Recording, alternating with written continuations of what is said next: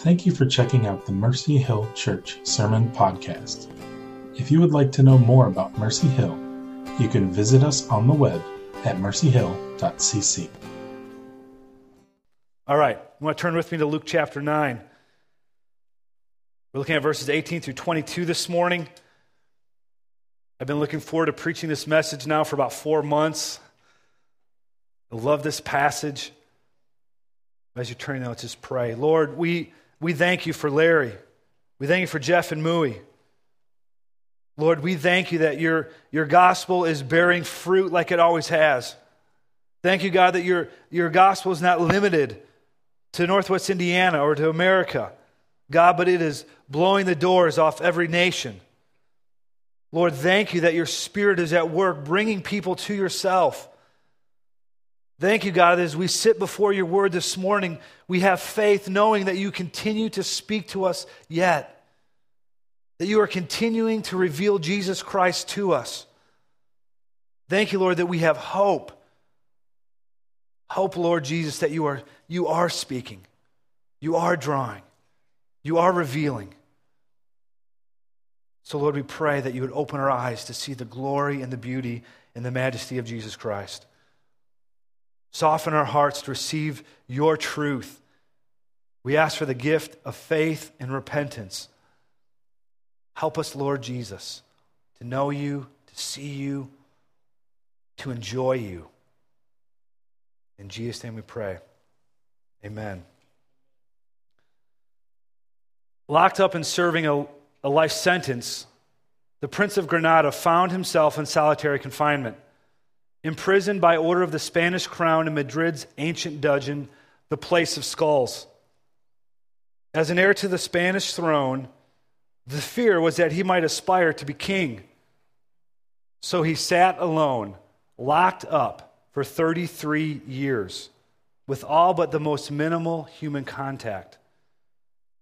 In an act of cynical kindness, his captors gave him one book to read in his cell, one book with which he'd be locked away in isolation with for the whole of his imprisonment.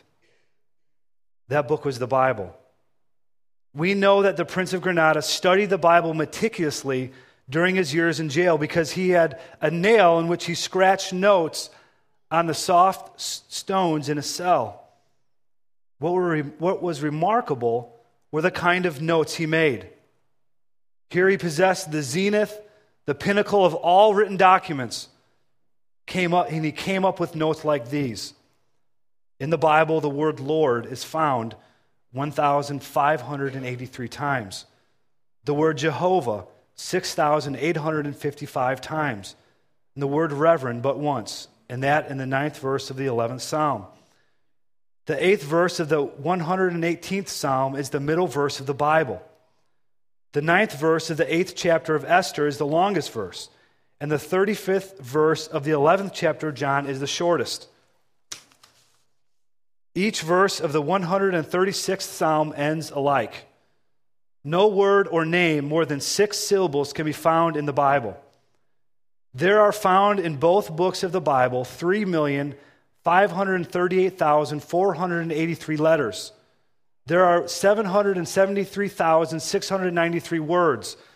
There are 31,373 verses, 1,189 chapters, and 66 books. With such prolonged and intense exposure to God's Word, he came up with little more than trivia questions. There is a difference between knowing about something or someone and actually knowing it. We see this all the time in the, in the TV world where there's the, the movie stars and there's TV shows. Who are they dating? Where are they going? And people know all about their favorite star. But they really don't know this person. They know about them. They know who they're dating. They know who they've broken up with. They know what movie they're going to be in next. They know the trouble they had on the, the movie set, but they don't know that person. And there's a difference between knowing about someone or something and actually knowing them. Now, in the context of this passage, we see that that Jesus sends out the 12 in the beginning of chapter 9 on a missionary journey representing himself. And they go forth and they begin to proclaim the gospel of Jesus Christ, the good news. They begin to heal the sick. And they come back, and in the middle of all of this, we see that Herod, pagan ruler, is asking questions about who Jesus is. Then we turn over to his disciples, who, when they do return, Jesus kind of pulls away with his disciples for a little R and R, a little time to reflect and see what's happened. And in the midst of that, 5,000 men plus women and children show up. And Jesus welcomes them. In the middle of that, everyone gets hungry at the same time. And they have the, most, the world's most famous picnic ever. Jesus feeds 5,000 men plus women plus children, which could have been up to about 20,000 people, fed that day with a few loaves of bread and a couple of fish. Now we read Jesus right after this, verse 18. Now it happened that as he was praying alone, the disciples were with him. And he asked them, Who do the crowds say that I am? Jesus is always praying before major moments in his ministry. And so we see even at his baptism, before he starts his public ministry, we find Jesus praying. Before he chooses the first disciples, Jesus is praying. Before he chooses the 12 disciples, Jesus is praying. Before he feeds 5,000 people, Jesus is praying. I think about us having this week of prayer and fasting. We don't just do this once a year for a week. This is a lifestyle for us, but it's a time when we as a church come together and recognize our need for Jesus. We need the Lord. We need him in our lives. We need him in our church. We need him in our families. We need him in our communities. So we seek the face of the Lord. And here's we, here we see Jesus doing this. And now he's praying before he asks them these important questions Who do the crowds say that I am? People have been asking this question for nine chapters in Luke's gospel. So we see the religious leaders when Jesus forgives the sins of the paralytic. And they say, Who is this guy? Jesus forgives the sins of the, the sinful woman when Jesus is at the party. They're asking, Who is this guy? The disciples, when they're on the boat and Jesus stills the storm with just a word, the disciples ask this very question Who is this? We read Herod, even pagan rulers are asking this very question Who is this? And now Jesus is even asking the question himself Who do people say that I am? It is the question that everyone has been asking. It is the question that, that we have been seeing Jesus being revealed to us to come to this point. Finally, we get an answer. Luke 9 19, and they answered. This is what the people have been saying about Jesus. They said, John the Baptist, but others say Elijah, and others, that one of the prophets of old has risen. And so here's the conclusion that they're giving Jesus. Here's what everyone is saying about you. And this is identical to what, what Herod had heard as well back in verses 7 and 8. And their conclusion is this basically summing up, Jesus is little more than a powerful prophet. This is what everyone's, this is the consensus out there. This is what everyone is saying about you. You're a prophet. You're a prophet. You bring the word of the Lord to people. You're powerful in, in deed. But that's all that you are. You're just a prophet. Verse 20. Then he said to them, But who do you say that I am? But who do you say that I am? This is this you is an emphatic you. This is, but who do you, who do you say that I am? I know what everyone else is saying about me. I know what people are, were, were talking. I know that there's, there's rulers and there's religious leaders, and even, even the own disciples are asking this question. I know what everyone else is saying, but what do you think? Who do you say that I am? Who do you say that I am? And Peter answered, The Christ of God. the Christ of God? This is the all important question. But who do you say that I am? And it brings me back to a conversation I had with a Jehovah's Witness one afternoon while my car was being worked on. And as we, we began to dis- talk and discuss, and he began to present his understanding of, of the Bible and what it means to be a Jehovah's Witness. And he was telling me, you know what? We're not that far apart. You know, do you believe that parents sh- or that children should honor and obey their parents? And yes, absolutely. Do you believe that there's a, a moral decay that, that God needs to, needs to, to work into our, our nation? And absolutely, these things that we agreed upon. We agreed in general about some things. And he kind of sat back and was like, See, we're not that different. You and I were pretty much the same here. And then I said, But let's ask one important question it's who is Jesus? And that's, that's, that's the linchpin, that's, that's the crux of everything. Who is Jesus? See, this question then defines what all, what all of life means, what all of this means. It's not a list of rules that we try to follow. It's answering this question of who is Jesus? What does Jesus come to do? And so, as we begin to talk about Jesus, we couldn't be farther apart. We are talking about two totally different people. His understanding was not what I believe the Word of God says about Jesus. But this is the most important question. The answer to this question determines our eternal destinies. Heaven and hell hang in the balance of the answer to this question. Romans 10, 9, and 10, you don't have to turn there, but it says that the free gift of eternal life is only for those who know Jesus. It's not talking knowing some facts about Jesus, but actually knowing Jesus for ourselves, knowing him for who he really is. And Peter opens his mouth. As we see, Peter's kind of the spokesman, kind of blurts out some things sometimes that's like, okay, that was it's kind of off, that was kind of weird, but he says, You're the Christ of God. He nails it. It's the right answer. In Matthew, we see the same passage, but after that, Matthew includes that Jesus says to Peter, says, Man, that wasn't something you got on your own. That was revealed to you by God Himself. God revealed that to you. This is a revelation from Almighty God that you understood this. Now, you don't completely understand this, but you've, but you've, you've given the right answer. And for us, it's not just deductive reasoning that brings us to the Lord.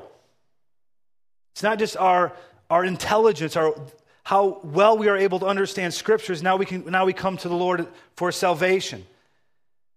It is a work of the Spirit of God in our lives, in our hearts, that reveals Jesus Christ to us. Sure, we, we search the scriptures, the scriptures reveal Jesus to us, but ultimately it is the Spirit of God, it is the Word of God that reveals Jesus to us in a way that we understand and come to Him not just as a person, but as the Messiah, as the Savior. It is the Spirit of God going before us, living and dwelling in our hearts, that is bringing God's Word to life to give us understanding who Christ is. Just like the prince, we could study these scriptures for the rest of our lives, spend the next 33 years combing the verses and the letters of this book and still come up with little more than trivia questions. But it is the Spirit of God that takes these words and brings them to life in our hearts. Nobody comes to faith apart from God's Holy Spirit actively bringing His word and His life, breathing that into us, drawing us to Himself. It is the Spirit of God that is at work. Now, Peter talks that Jesus is the Christ of God. Why was this significant? Christ was not Jesus' last name. It's not as if it was Joseph and Mary Christ and they had a son, Jesus. Now is Jesus Christ. Christ was a title of honor. It's the Greek equivalent to the Hebrew word for Messiah. The Christ or Messiah literally means anointed one. one chosen by God and consecrated for a sacred office. So it's helpful to get a little Old Testament background to this. And so we see in the Old Testament that prophets, priests, and kings were anointed and set apart for the holy work of, of the Lord.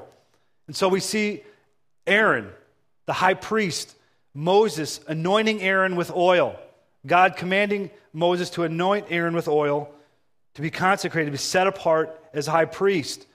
We see prophets also doing this, where um, Isaiah says in 61:1 that the Lord has anointed me to bring good news. The prophet was anointed by God for a purpose. But most all, most of all, we see kings. Kings were anointed for office as well. So David is anointed by Samuel. Solomon is anointed by Zadok the priest. Elisha anointed Jehu. And so they would anoint these kings for office. And when they were anointed, they became the anointed ones or Messiah. Many were anointed, but one day there would be the anointed, the one. And we see this all the way going back to Genesis 3. If you're in the Bible reading plan, you read about this this week. Genesis 3. I encourage you, it's not too late to get on the Bible reading plan. We have some back at the coffee area, but Genesis 3, it says, One day the seed of the woman, after Adam and Eve have fallen, rebelled against the Lord, God comes and says, One day the seed of the woman, that person's heel would be struck by Satan, but they would crush Satan's head, deliver a final death blow to Satan. He would crush the head of the serpent, Satan, deliver a final death blow to the forces of evil. This wasn't just a king that would do that, it was the Messiah, it was the anointed one. And at Jesus' baptism, we see the Holy Spirit descending upon Jesus as he's coming out of the water. And Jesus, a few verses later, says, The Spirit of the Lord is upon me because he has anointed me. Jesus is the anointed, he is the Messiah from God. He is the Savior promised to deliver God's people from ages past. This is great news. There is a party going on. I can imagine the disciples going nuts at this moment. Peter feeling like, man, I nailed that one. Man, check me out. I got that one right. I don't care about everyone else. We, we got this right. Can imagine the rest of the disciples like, wow, man, let's, let's bring out some steak. Lord, can you multiply that like 12 times and we'll just we'll have a good party here? And man, everything's good. You're the Messiah. You're the Messiah. And we're with the Messiah. This is it. This is one we've been waiting for. Waiting for thousands of years for the Messiah, and he's here in our midst. Verse 21 party going on, disciples high fiving, chest bumping. They're just, I mean, everything's going on. And he strictly charged and commanded them to tell this to no one. Party over. Party's over. Put the steak away. You guys, settle down. Party's over. What's this all about? Why would Jesus say that? Why, in the midst of this, this high revelation of who Jesus Christ is? I know what everyone else is saying. What do you say? You're the Christ of God. You're the Messiah. You're the anointed one. Jesus says, Yes. Now, don't tell anybody.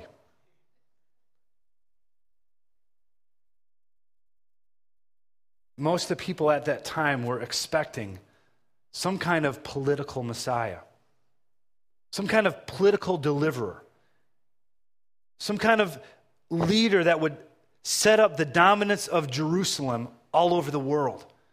At the time, Israel was being occupied by a pagan Roman government, being ruled over by them. And they thought this is a great opportunity for this Messiah to show up to kick Rome's butt out and set up our dominance, that we would one day rule over the earth under God's law. But is this what Jesus came to do? Even think, even think to after Jesus' death and resurrection. In Acts 1, verse 6, is after Jesus has, died just like he said he would, he rose again just like he said he would. The disciples are all together. Jesus is, is, is getting ready to, to leave. And the disciples, what do they ask him? Are you going to set up the kingdom of Israel at this point? They want to know if Jesus is going to bring the reign of Israel in this moment. They had missed it, even after the fact. Even after all these things happened, they were still a little bit confused about what was going on. Not quite sure, they didn't quite get it.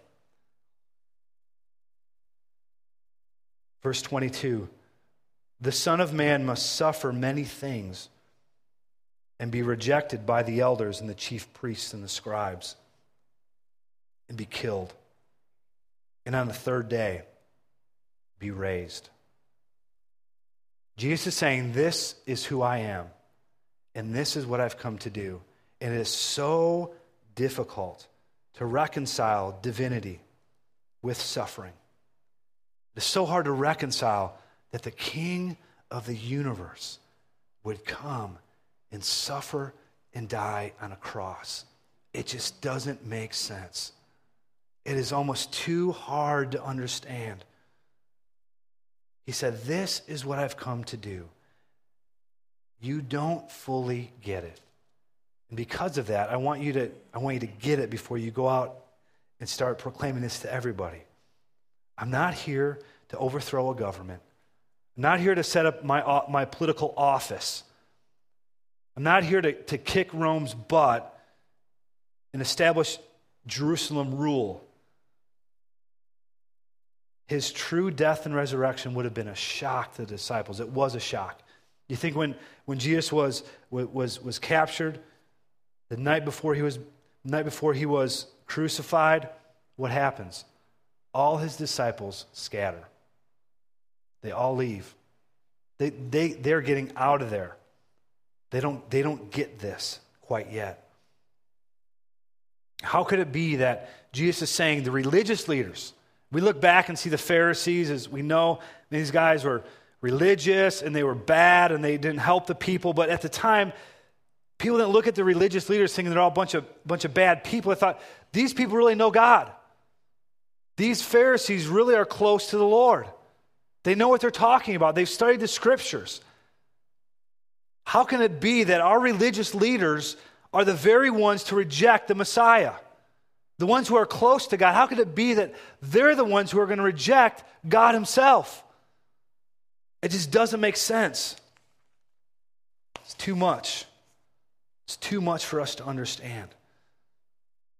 But this is what Jesus Christ came to do He came to suffer and die for our sins. He came and He suffered and He died for our sins, for my sins. He was rejected, He was beaten, He was punished so that I could go free, so that I could receive forgiveness, so that I could receive mercy, so I could receive all the blessings of His obedience. Jesus' rejection, His suffering, his, ultimately his crucifixion this never took Christ by surprise. This was the plan all along. That's almost too much for us to understand. We sing a song, Amazing Love, and in it we ask a question How can it be that my King would die for me?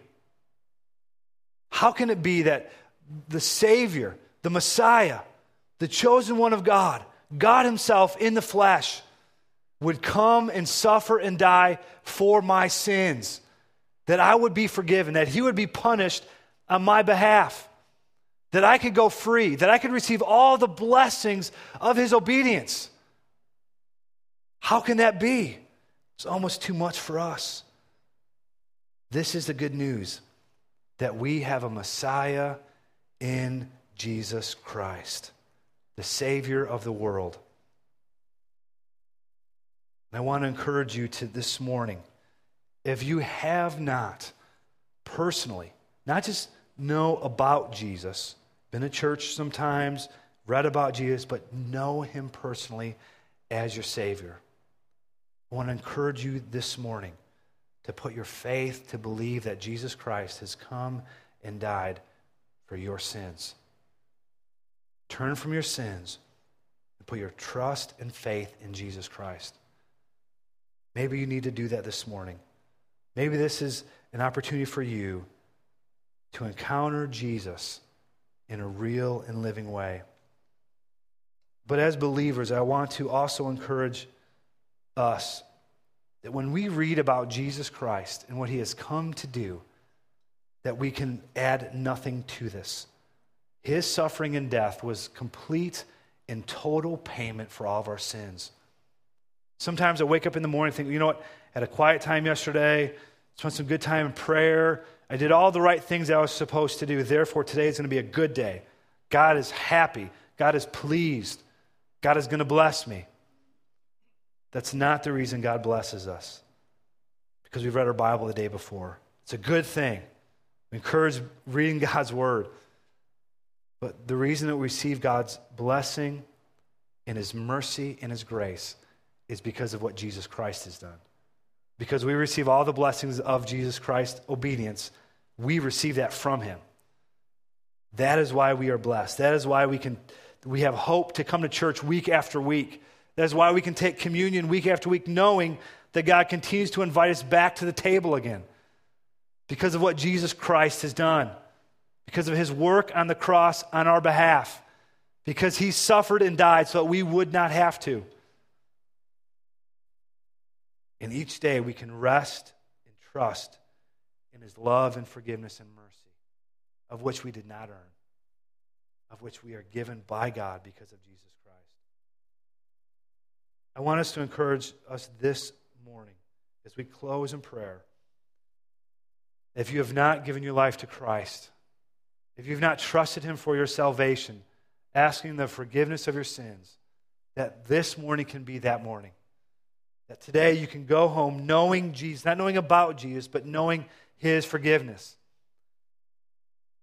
For us who've done that already, let us go forth today in hope, faith, knowing that our sins have been paid for, knowing that we have forgiveness knowing that we have mercy, that every morning his mercies are pray.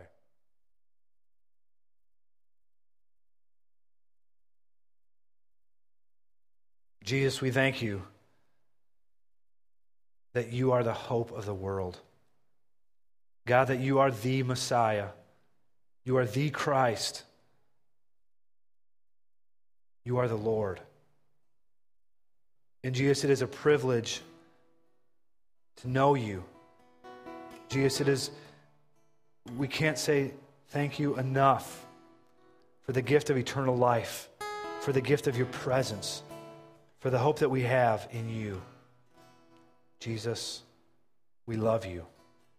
Help us to respond to your word with faith, knowing that you have paid it all. In Jesus' name we pray. Amen.